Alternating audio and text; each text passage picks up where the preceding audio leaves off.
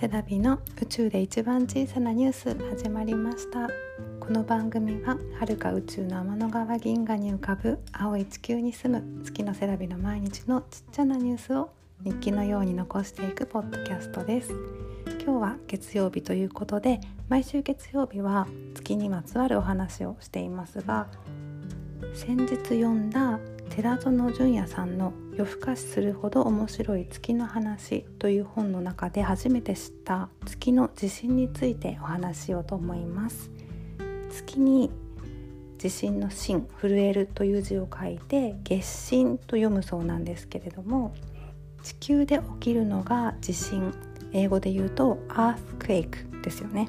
これが研究者の間でムーンクエイクという言葉ができてそれを日本語訳にして月神という言葉ができたそうです。ちなみにアースクエイクのアースは地球ではなくて大地とか地面っていう意味だそうです。1969年今から52年前にアポロ11号が人類で初めて月面着陸をしたというお話はこのポッドキャストの第23回「月と夢の話」という中でお話ししたんですがその時にアポロ11号は月面に地震計を設置したんですね。そのことで月にも地殻変動が起こっているということが分かったそうなんです。この地震計は太陽電池を動力源としていたんですけど保温カバーをつけていなかったので1ヶ月で運用ができなくなってしまったそうなんです。それからアポロ12号が月面に行った時あと14号15号16号も新たに地震計を設置したそうなんですね。そして1977年今から47年前までの8年10ヶ月月面での地震の観測が行われて1万2558回の月震が記録されたそうです。この月震は大きく5つに分類されています。まず1つ目は心発月震といって深いところで発生している地震です。これはですね深さ 800km から 1100km で起こっていると推定されているそうなんですけどこの月震のマグニチュードは1から2程度と小さいそうなんです。いくつかの決まった震源で発生してその震源のほとんどが月の表側月が地球に向いている側にあるそうなんですね。その発生頻度とか規模の変動が月の公転周期や表動といって月の簡単に言うと振動運動の周期に従っているので地球や太陽からの潮汐が原因で起こっていると考えられているそうです。潮汐というのは簡単に言うと月と地球の引っ張り合いのことだそうです。2つ目は先発月震といって先ほどの心発月震よりも浅いところで起きる月震です。これはマグニチュード3とか4ぐらいのやや大きめの月震になります。発生数がアポロ計画で観測された月震のうち28回と非常に少ないのでどのようなメカニズムで起きているのか不明な点が多いそうで本を読んだりネットで調べてみたんですけど総括すると約300キロより浅いところで起きている月震を先発月震というふうに呼んでいるみたいです。そして3番目が隕石衝突による月震です今までの観測で隕石衝突っていうのは1700回くらいあったみたいで月の表面での衝突になるので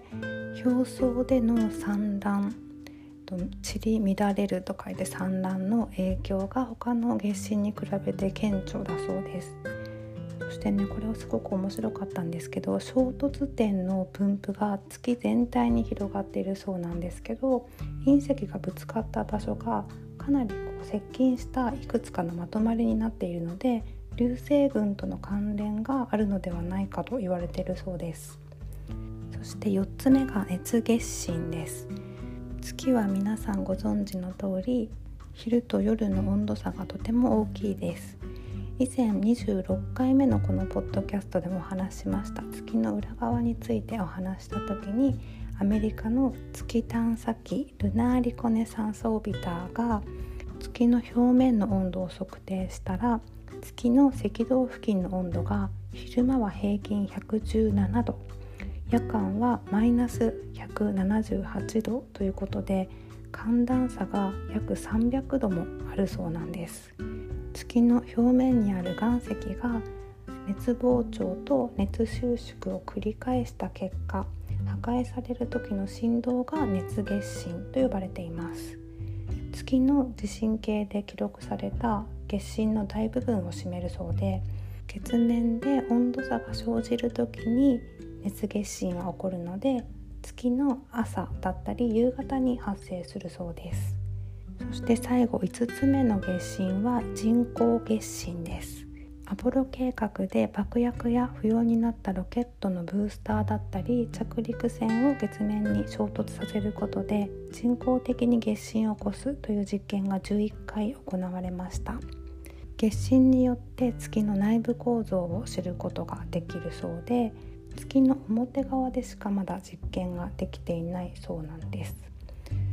皆さんもご存知だと思いますがアポロ13号が月に行く途中で酸素タンクが爆発して月に到着できなかったと言われているんですが唯一月でした仕事があってそれはロケットのブースターを月に落下させて月震を起こしたという仕事だそうです。この月震はアポロ12号が設置した月震計で記録されて月の内部構造を知るのに役立ったそうなんですね。で月は表と裏地球から見える側と見えない側で地形だったり地殻の厚さが明らかに異なっているそうなんです。この違いは月マントルの深いところまで及んでいるのかまだ分かっていないそうなんですが